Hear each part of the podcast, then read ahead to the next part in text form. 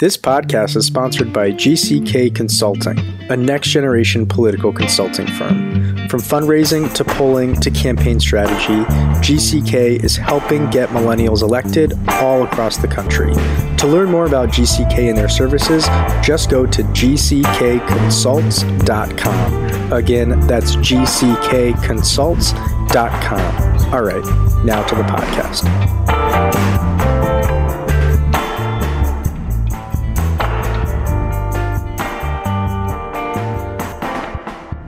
Welcome to the Millennial Politics Podcast. I'm your host, Jordan Valerie. My pronouns are she, her, hers, and today I'm joined by Democratic presidential candidate Andrew Yang.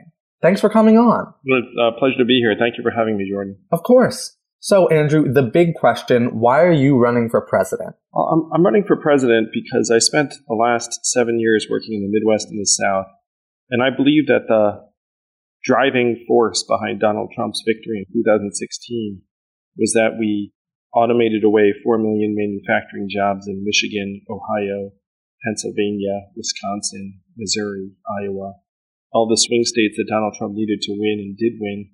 And now my friends in Silicon Valley know that we're going to do the same thing to millions of retail workers, call center workers, fast food workers, truckers, and on through the economy. And for whatever reason, no one in our political system wanted to face this wave and what it means. And so I decided to run for president to let people here know that it's not immigrants that have been causing economic problems. It's the fact that technology has pushed our economy to a point where people's paths forward are becoming harder and harder to find. And what is your vision for a better economy? What solutions do you have to this problem? Well, the big thing we have to do is we have to stop taking for granted the market's valuation of us as human beings, where my flagship policy is a universal basic income of $1,000 starting at age 18, $12,000 a year. And this would be particularly relevant to young people who I know listen to this podcast, is that we have left you such a shambles of an economy and a planet and a path forward. And if you did decide to attend college, we made college ridiculously expensive, immorally so, such that you graduate with tens of thousands of debt. And then the jobs that you were promised may or may not even be there. 44% of recent college graduates are underemployed or doing a job that doesn't require a college degree. So we've lied to you and left you with a bill of goods. And my plan is to have an economy that actually works for people, young people in particular, where you start getting $1,000 a month. I mean, that'd be a huge difference maker. You could actually pay down your loans. You could make real plans. You could move and take a chance on something. Because we need young people to be able to build businesses, start families, buy homes, and move the economy forward instead of just paying off this phantom debt load. And I think UBI, universal basic income, is a pretty new idea to a lot of folks. How are you planning on normalizing this idea when you seem to be the only Democratic candidate so far really pushing it? Well, I'm happy to say that Marianne Williamson, who's another candidate for president, just endorsed universal basic income. And more Democratic candidates are going to catch on because it's the only real solution that would actually elevate our young people, working class American, middle class. I mean, like the other proposals that are being presented, frankly, just nibble at the margins of the problems. If I make public university less expensive, that's a very, very excellent thing. But what does that mean to the 25-year-old who already graduated? It's like if we have to reimagine this economy entirely. And I will say that this vision of a human-centered economy, of a triple-up economy, will become mainstream very, very quickly, just the way Bernie Sanders' Medicare for All vision became mainstream after 2016. And speaking of Bernie Sanders, he is the prominent Democratic socialist in the race. Recently, Democratic socialism has picked up a lot of steam. Currently, millennials and Democrats slightly prefer socialism to capitalism. What do you think about the rise of democratic socialism and what it says about our current economic environment, especially among millennials?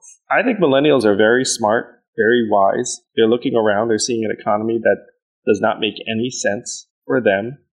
And they've seen and lived through the excesses of capitalism. You know, millennials remember the financial crash and what that did to their families and communities. So the fact that millennials like socialism and democratic socialism means that they're waking up. You all are waking up to this disaster zone of an economy that we have left you. And so I'm very glad that millennials are embracing different economic visions because this one does not work for you. And, you know, that's objectively true. So I love it. And obviously, democratic socialism is both economic and political. What is your vision for a democratic political system? Well, I'm aligned on just about every progressive dimension. And so, like, the democratic socialist vision of having a society that actually cares about people's health and, you know, people aren't going bankrupt to, like, get adequate health care, that people will have their humanity respected regardless of, you know, like, who they are and what their background is. I mean, I endorse all of that wholeheartedly. So I, you know, and the fact that we're having this vital of a conversation makes me very happy. And you know, I do think we have Bernie to thank for a lot of it. Now, I'd really like to dig into UBI. There are a lot of critiques of UBI, and I'd love to give you a chance to respond to them. There are a lot of folks who are saying that UBI is just going to cause inflation and raise the price of everything and therefore negate any real benefits. What is your response to that? I studied economics, and that is wrong. And if we put money into your hands, you know what would happen? It would be just like today, except you'd have some more money. It's not like tomorrow your landlord is going to jack up your rent $999. That makes no sense. And if they did do that, you would say, hey, this is ridiculous. Well, first, they can't do that because, you know, we have leases.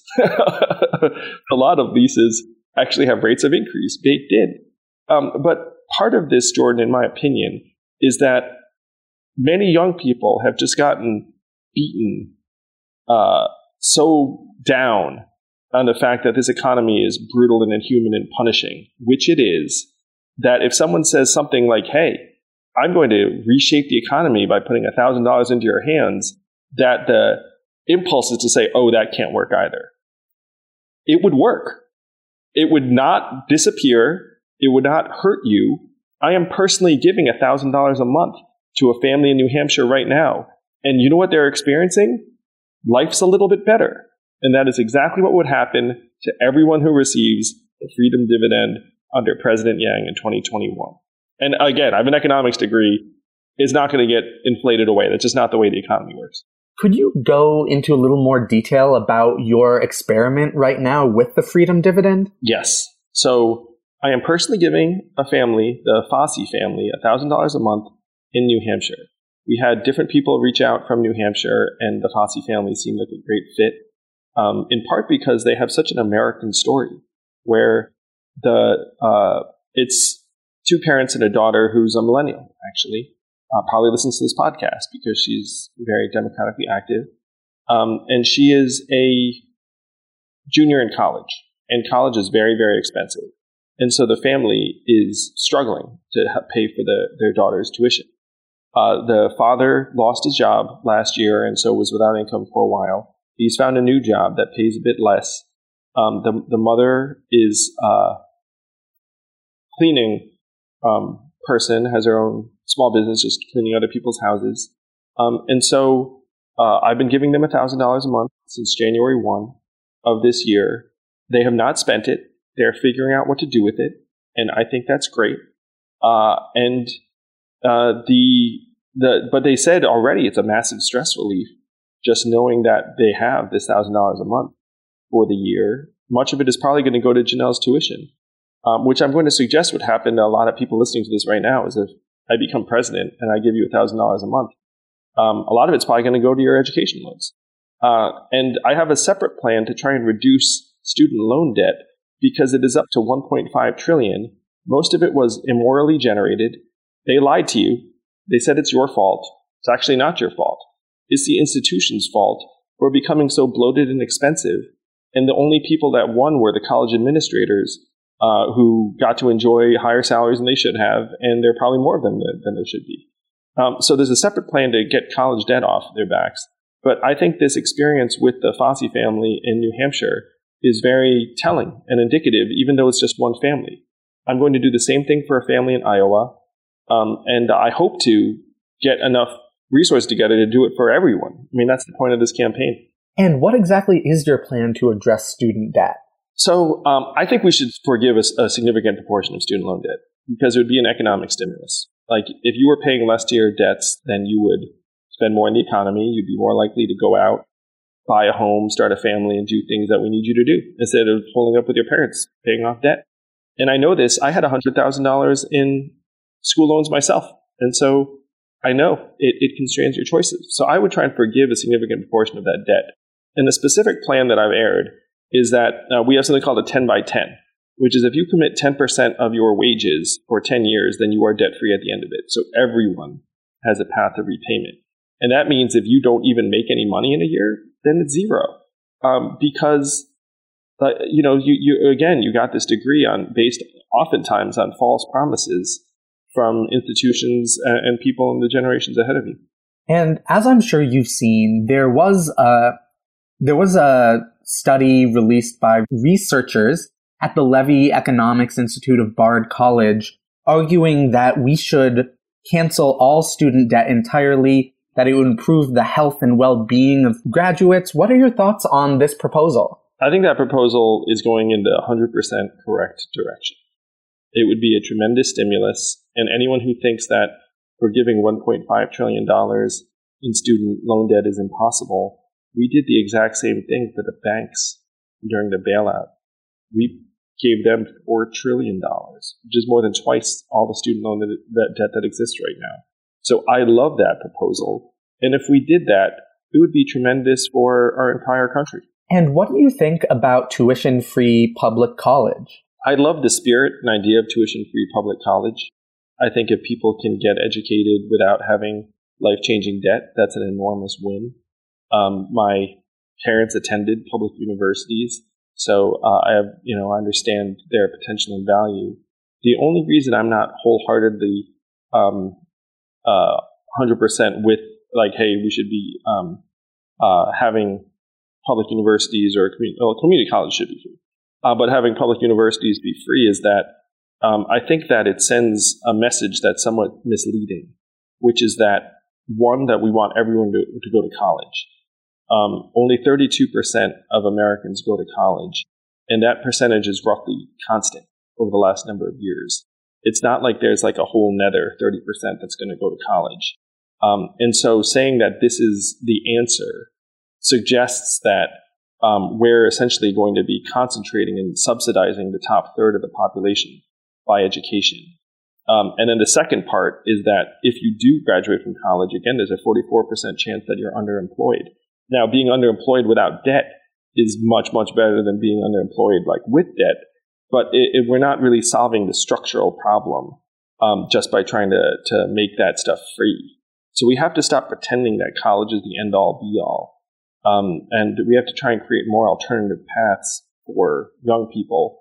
Now, keep in mind, my flagship proposal is that everyone gets $1,000 a month starting at age 18. So if you do attend college, it's going to be partially paid for throughout.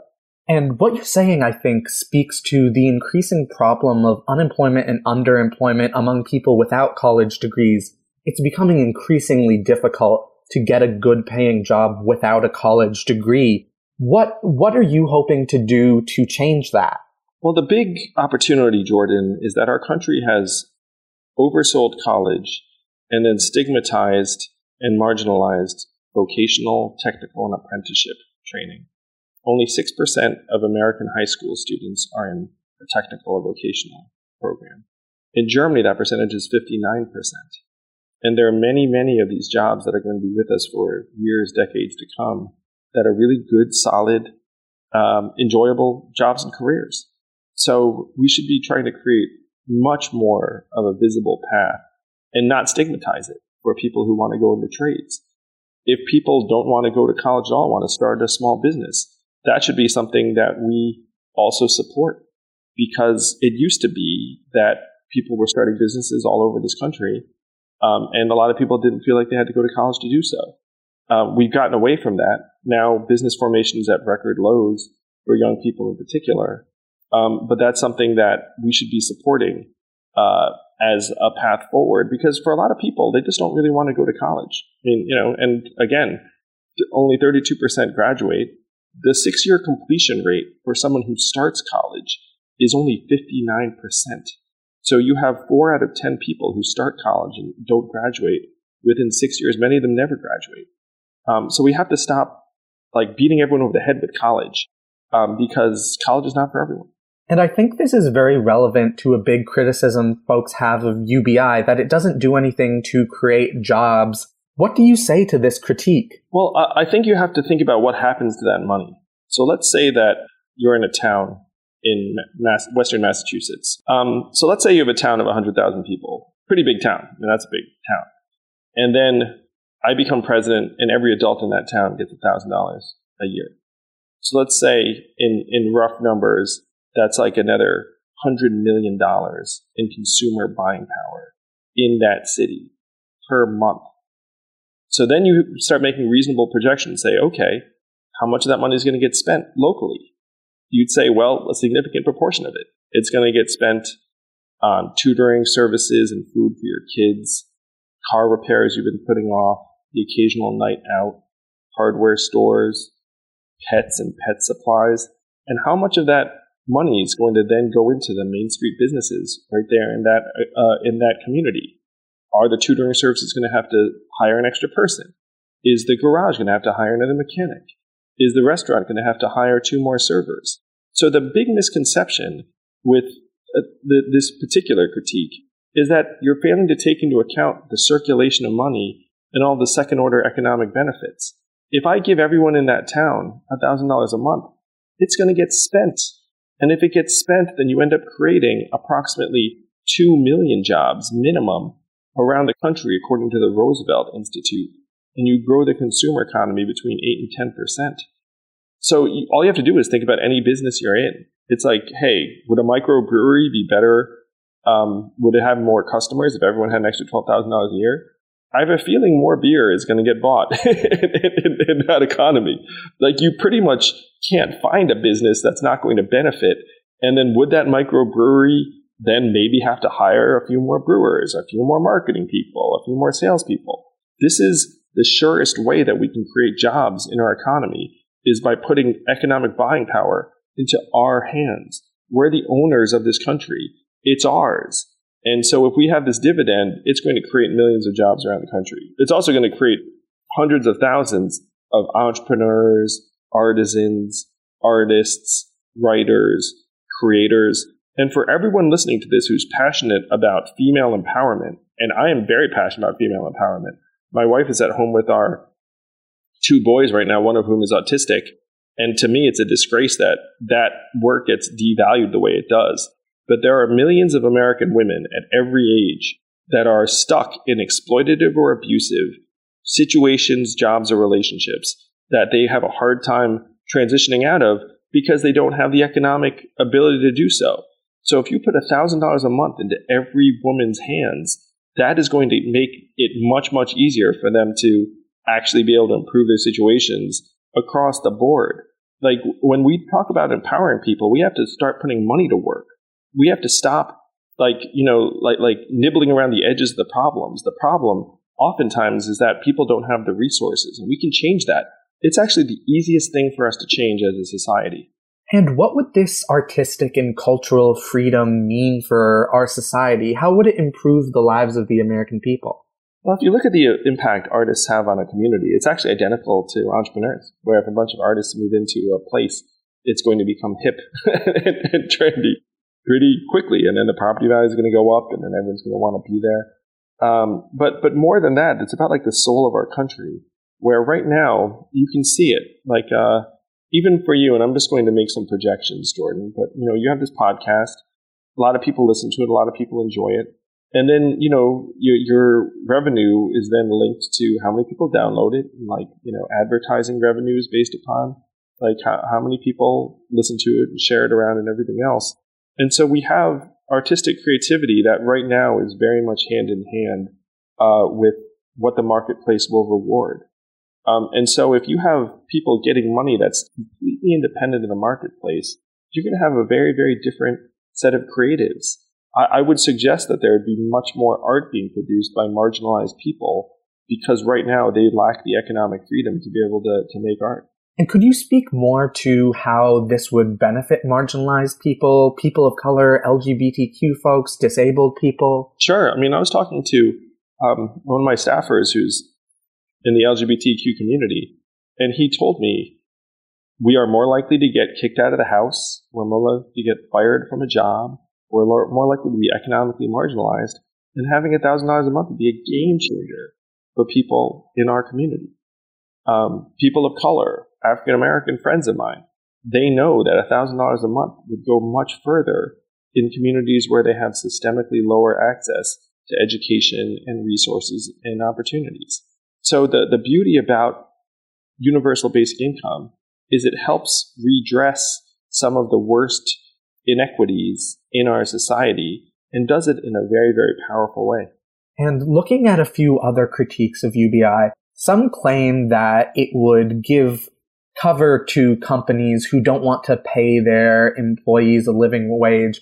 Right now, we're seeing a big push among progressives for a $15 minimum wage, but unfortunately, studies have shown that it's inaccurate to call that a living wage in the vast majority of states. What is your perspective on the minimum wage and how to ensure that wages are good and truly living wages? Well, the most powerful way to do it is to have a universal basic income where everyone's getting $12,000 a year, truly, because then it doesn't come out of the employer and it improves your bargaining power. Like if you were getting $1,000 a month and then some employer tried to stick it to you by paying you like $8 an hour, you'd be like, no, you know, like I'm going to pass on this because like I think I deserve better than that. And so I couldn't agree with you more that it's messed up in this country that people can work full time and not be able to make ends meet. And so I'm for the spirit of a higher living wage. And the best way we can accomplish that is just by putting $1,000 into people's hands. In part because if you think about it, even if I raise the working pay to, let's call it $20 an hour, does that help the stay-at-home mom? No. Does that help the artist? No. You know, so the $1,000 actually functionally increases everyone's wages, and it accounts for people who are not currently in the marketplace doing the work that we know is very, very important. Like if I quit my job tomorrow and care for my ailing father, who's fine, so I don't need to do this. But if I did that, you know, then a higher working wage does not help me, whereas universal basic income does. And what do you think the federal minimum wage should be? Well, I think the federal minimum wage should be much higher than it is right now in the absence of a universal basic income. But if you have a dividend of $1,000 a month, that's a functional increase of $6 an hour, which at least pushes you into a zone where you know, like combined with various state regulations, then it would be above a point where people can survive. But so the goal right now is to move towards universal basic income in my mind. In the absence of that, I think the minimum wage should be significantly higher. And if your president, say a Democratic Congress passes a $15 minimum wage bill, would you sign that into law? Yeah, I would. I would enjoy that a great deal. And what you're talking about really ties into labor rights. That's clearly a big concern of yours. We've seen a lot of Republican state legislatures, even the Supreme Court, dismantle labor rights and unions. What would you do to support labor rights and ensure that employees are able to fight for their fair treatment? So the universal basic income, I hate to belabor this, but it was literally devised by a union leader who said that if workers were getting $1,000 a month, they could negotiate much, much harder with employers and would be a built-in strike fund so that if you were management and you really mistreated your workers, you know they could go on strike and they could survive. So it shifts the playing field in favor of unions in terms of their ability to negotiate. And that would be the most powerful thing we could do is give unions a leg up by giving their people the economic clout and freedom to be able to fight.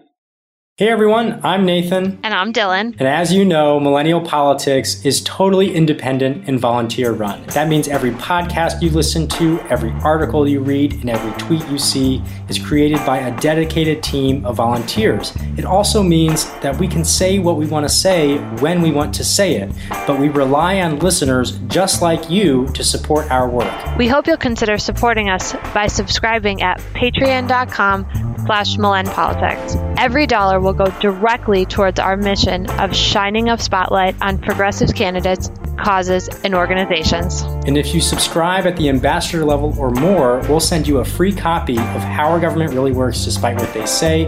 It's an award-winning book about the intricacies of American government, and you'll get to join our exclusive ambassador Slack channel and get to hang out with us all day, every day. I pretty much live there, so if that appeals to you, come join us. And we want to give a very special shout out to our executive producer, Greg Stevens, and our producers, Brad Tracy and Renee Garcia-Brown. Again, if you want to continue hearing interviews and conversations just like this one, we hope you'll visit patreon.com/millenpolitics. That's patreon.com/millenpolitics and join the movement. All right, now back to the show. In 2016, the Canadian Liberal Party passed a basic income resolution that simultaneously called for massive cuts in welfare spending, and libertarian proponents of UBI like Charles Murray and Milton Friedman have posited it as a way to eliminate Medicaid, food stamps, and other social security programs. What I think is different about you is that you are not calling for such cuts. So how would you go about supporting the social safety net? I just want everyone to take a step back for a second and think. I'm talking about the total eradication of poverty in this society. Like, I mean, that's what we're doing, you know, and I don't want to touch existing social programs. So I'm talking about plowing more than $1 trillion directly into the hands of every American citizen starting at age 18, you know? So like it would literally be the biggest thing we have ever done towards social, economic, equity in the history of the country. And I don't want to touch existing social programs either, because I know millions of people rely upon them every day for their survival. And so it is true that there are dark, nasty versions of universal basic income that are proposed by people that just, you know, detest all existing social programs. That is not me at all. Like, I want to eradicate poverty. I want to make families stronger. I want to make children stronger. I want to make us mentally healthier. I want to get the boot off of our throat. And this is the only way to do it.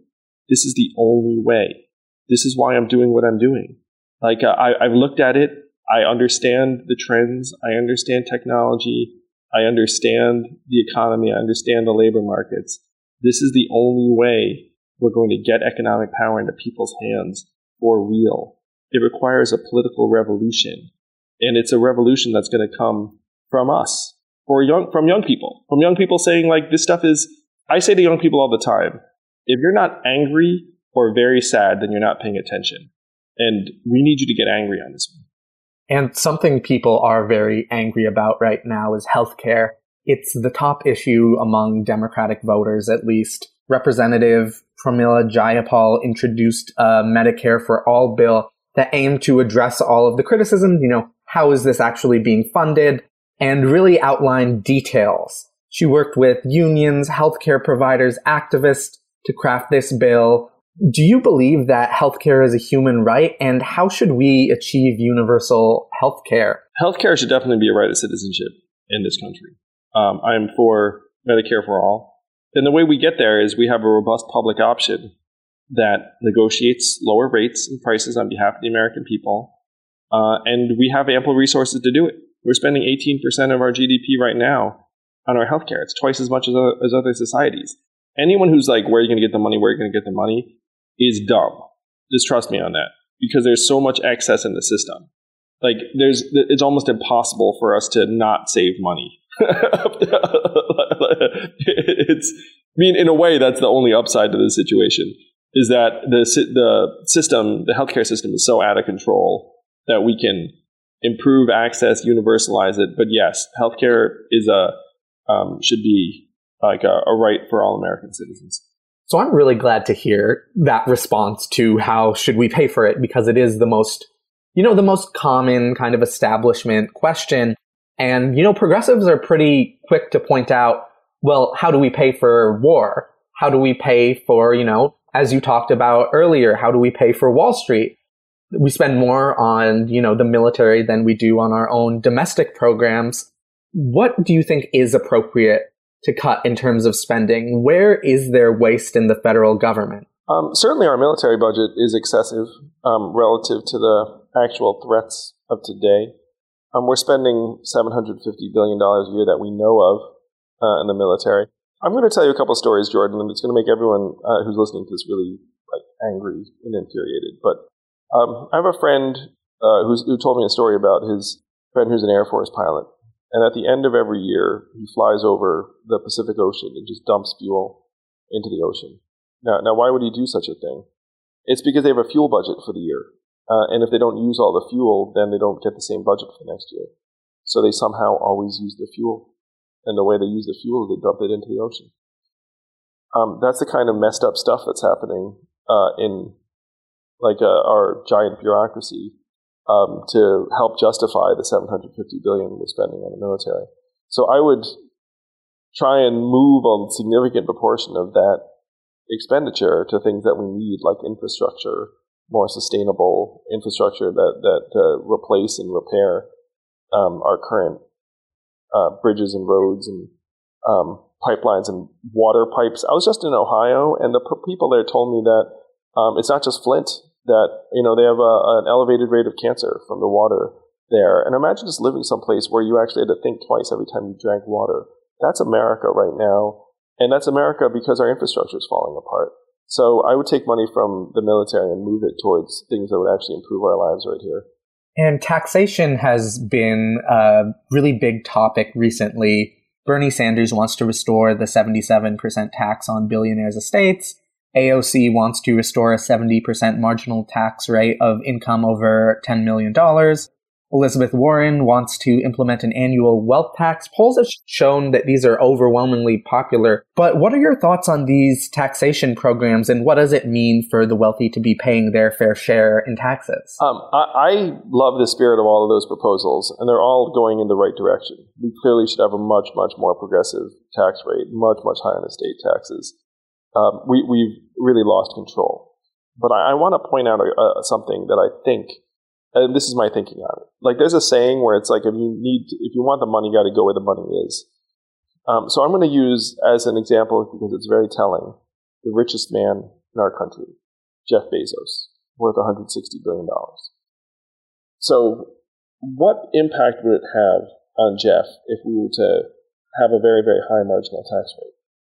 And the truth is, it would leave him almost entirely untouched, because most of his wealth is in Amazon stock that has gone from being worth zero when he started it to $120 billion today.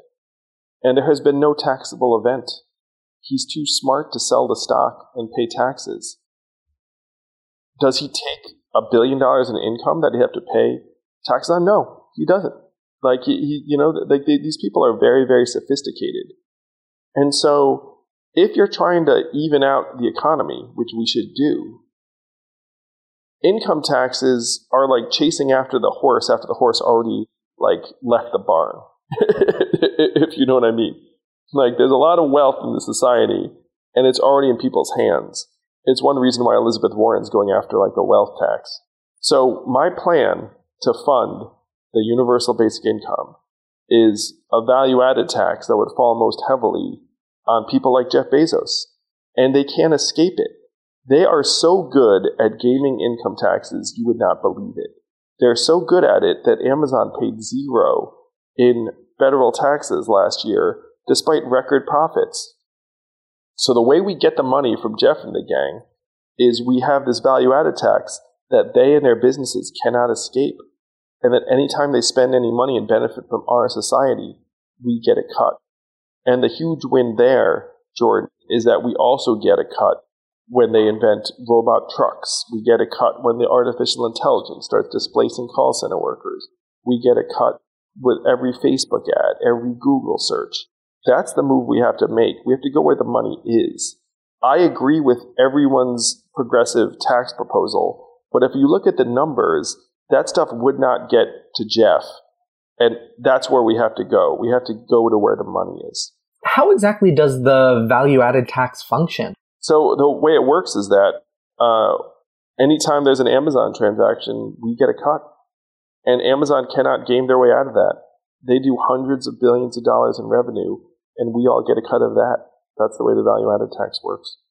And obviously, one of the president's biggest responsibilities is appointments, whether they be cabinet appointments or judicial appointments. We've definitely seen these become more politicized under Barack Obama, with Republicans blocking major judicial nominees to open up that responsibility to who they hoped would be a Republican president. They got their wish. How would you approach judicial and cabinet nominations? I was so disgusted by what the Republicans did, where they sandbagged Obama's last appointment to the Supreme Court, Merrick Garland. He should 100% have been on the court. And so I would reverse some of the damage that's been done over the last number of years. So certainly in terms of cabinet appointments, it's going to be a cabinet that reflects America. So I've already committed to having someone from the LGBTQ community at the highest levels of government. I believe that certainly organizations and companies and societies function much better with very, very balanced leadership team in terms of gender, because my experience is that if you get too many men together without women, that they become sort of morons. I've never had the situation where it's a bunch of women and no men. So it's going to be a very, very diverse cabinet, because I believe that's very important. It just helps you function better, particularly in a public setting, like a public office setting. And for the judiciary, we need to reverse the damage that's been done. And I would consider everything, because the Republicans were completely unprincipled in the way that they've gotten this judicial majority. So I would consider every means necessary to counterbalance what's happened on the Supreme Court.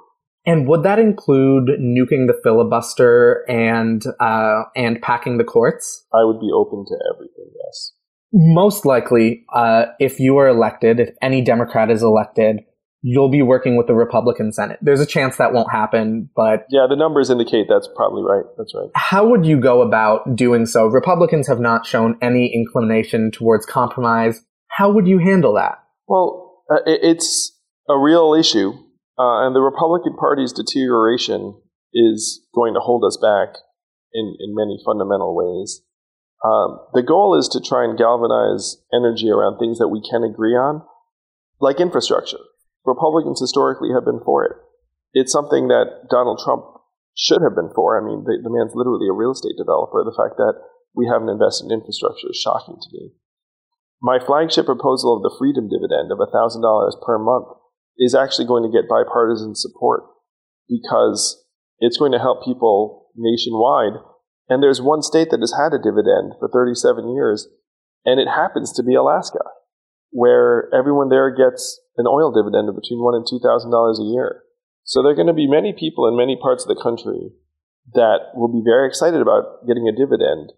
And we do not need a supermajority. We just need a congressional majority of 51% to make the dividend happen. So that would be my focus if I'm working with the Republican Senate, is to find things that really ought to be achievable regardless of their political affiliation. And you alluded earlier to the looming threat of climate change. We've seen such urgency from activists, millennial activists, younger activists, even children, talking about supporting the Green New Deal. And the Green New Deal is interesting because it aims to take a comprehensive approach to climate change, not just addressing, you know, environmental regulations, but addressing indigenous sovereignty, a green job guarantee, healthcare for all. What do you think about the Green New Deal? I love the Green New Deal in terms of its spirit and vision. It's very much what we need.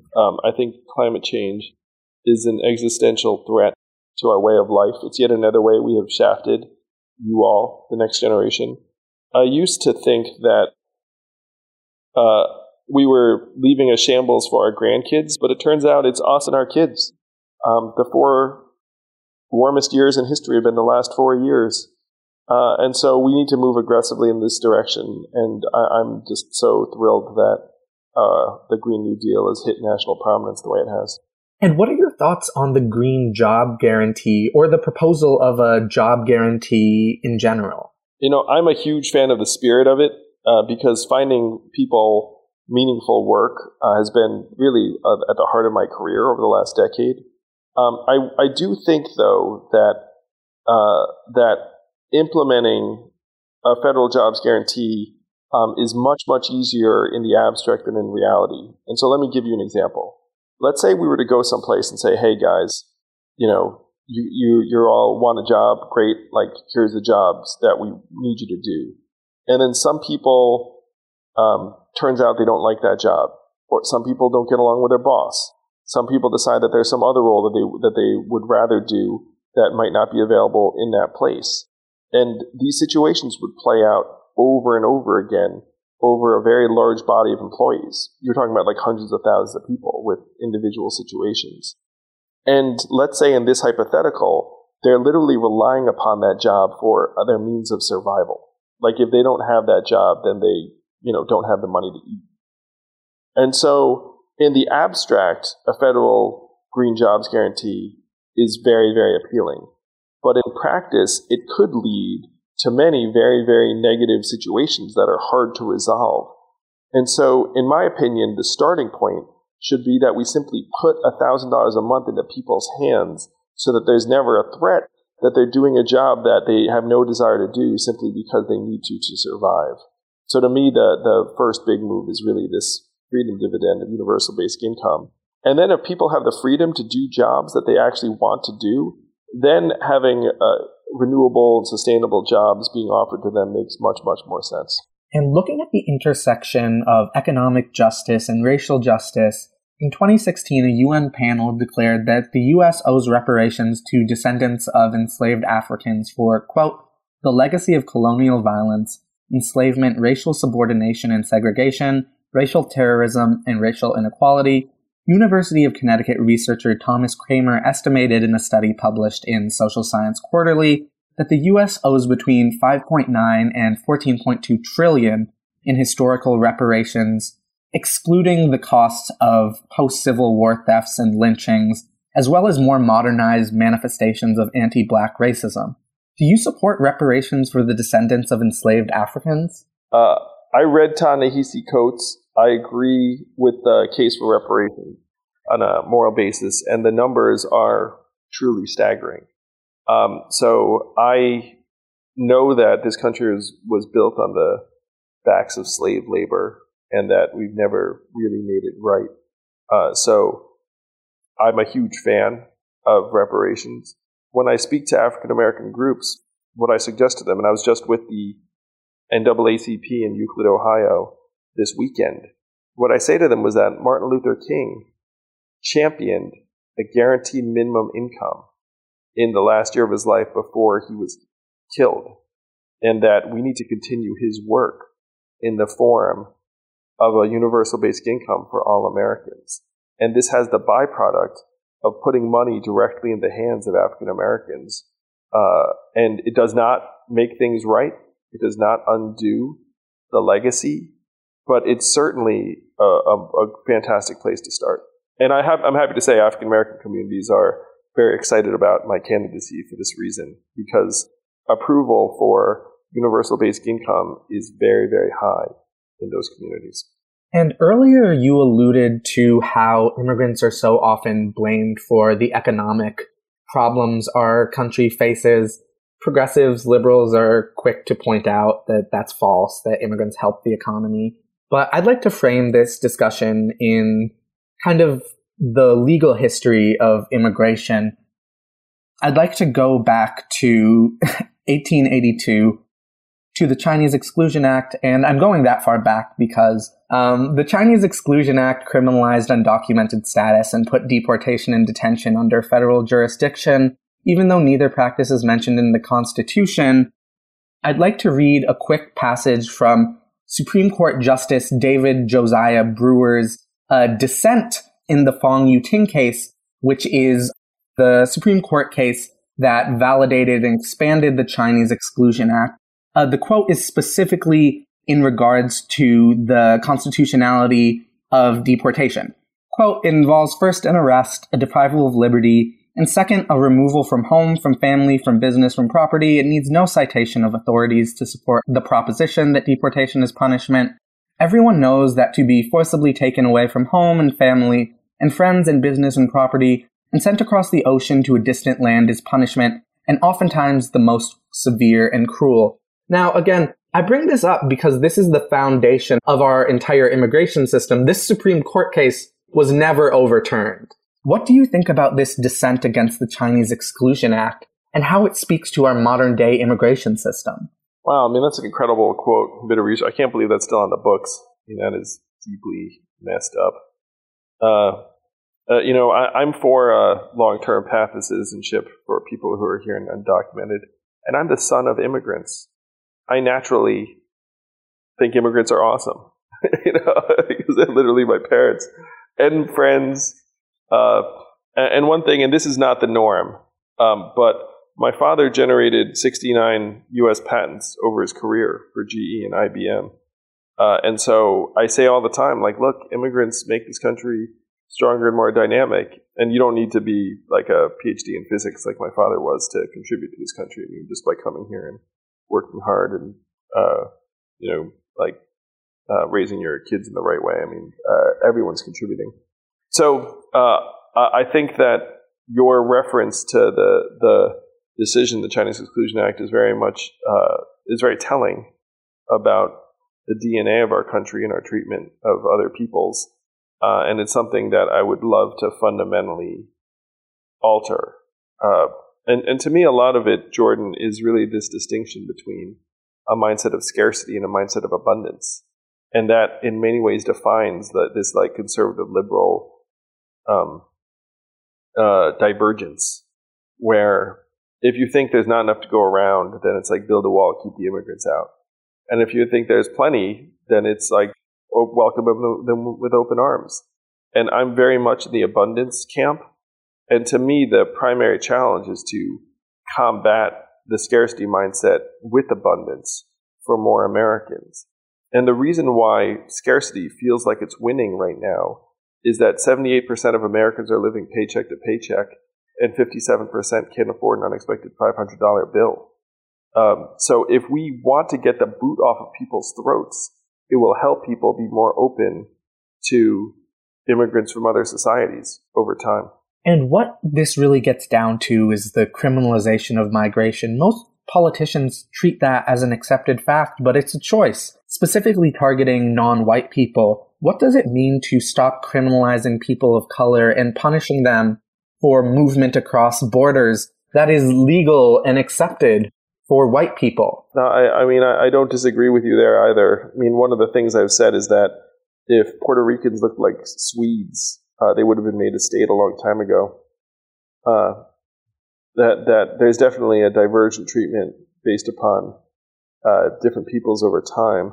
Though I will say it's been really interesting through our history where there were people from certain European countries that were treated very, very poorly, and then they sort of got normalized as as Caucasian over time. And the fondest aspiration we can have as a country is that we get there for people who are from all different societies. And that's a monumental challenge that we have ahead of us, particularly as the country becomes more diverse. But we have no choice but to tackle it with all of our energies and hearts and spirits, because the alternative is too terrible to think about. And I keep in mind, I'm a parent. I've got 2 Asian American kids. I mean, it's clear to me that we need to make big moves to keep this country strong and whole if people from different backgrounds are going to grow up in a place that we're all proud of. Racism is a huge problem in the United States. It's really what drives so much of our politics, the 2 years of research after the 2016 election showed that the primary driving force behind Donald Trump's support was quote unquote racial resentment. You know, a lot of progressives are just going to say that that's racism.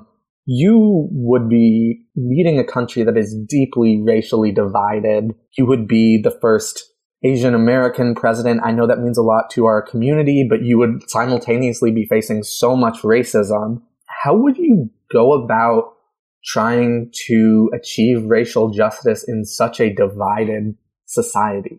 Yeah, that is, to me, one of the great challenges of this era. And certainly, if I were to win the White House, it would be a sign of real racial progress for many, many Americans. And to me, the challenge, Jordan, is trying to, because I was with a truck driver in Iowa like 2 weeks ago. And Iowa, keep in mind, is like 94, 95% white. So it's not like, you know, they're regularly interacting with people from different backgrounds. And a lot of this to me is exposure. So one of the ideas I have, one of my proposals in my presidential platform is that we should have an American exchange program so that your senior year of high school, before you start getting the freedom dividend, we send you to another part of the country to live with another family, and you work in that community with 15 to 20 other seniors in high school from around the country. And that way, everyone would have had some exposure to people from a different walk of life.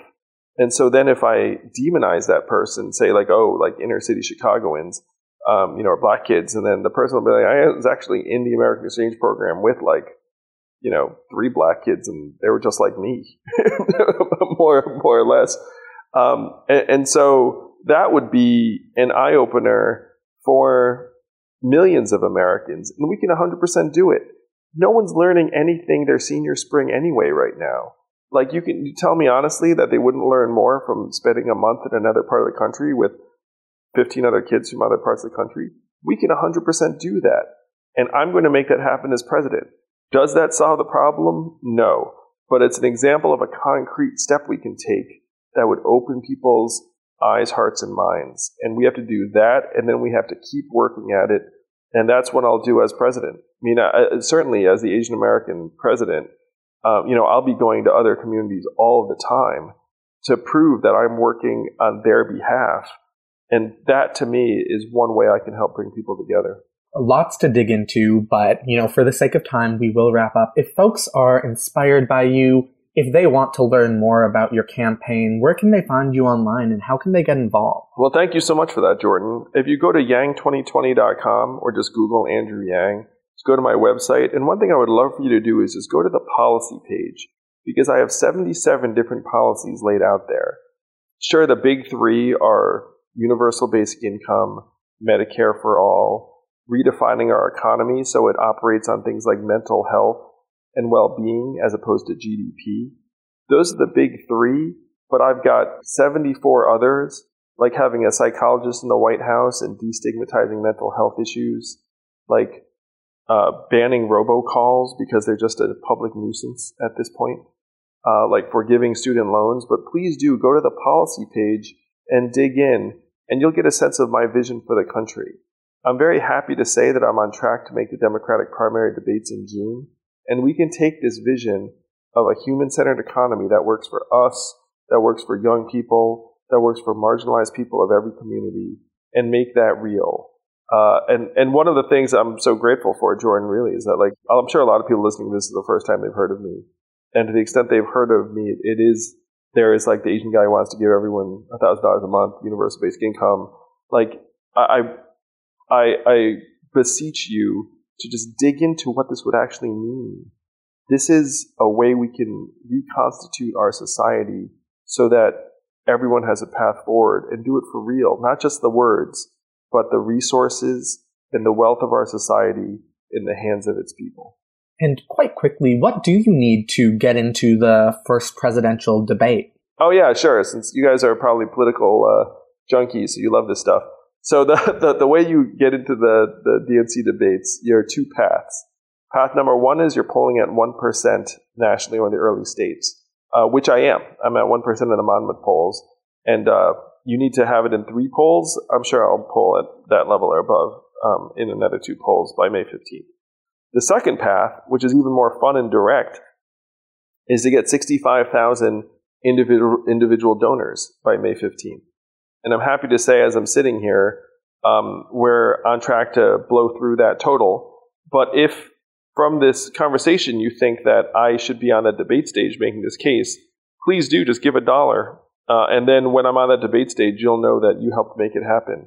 And that's how you get on the Democratic primary debate stage. Okay, awesome. Well, thank you again so much for coming onto the podcast today. I think you're a very unique candidate, and we hope to catch up with you in the future to see how the campaign goes. Yes, Jordan, it's going to be a lot of fun. I'll tell you, I'm looking at a bunch of numbers. Like, this campaign is growing by leaps and bounds, and you're going to see a lot of us in the days ahead. Awesome. And to our listeners, if you want to hear more from exciting candidates like Andrew, make sure to follow Millennial Politics on social media, subscribe to the podcast on iTunes, and tune into the Progressive Radio Network every Tuesday at 8 p.m. Eastern to hear our newest episodes. Thanks for listening.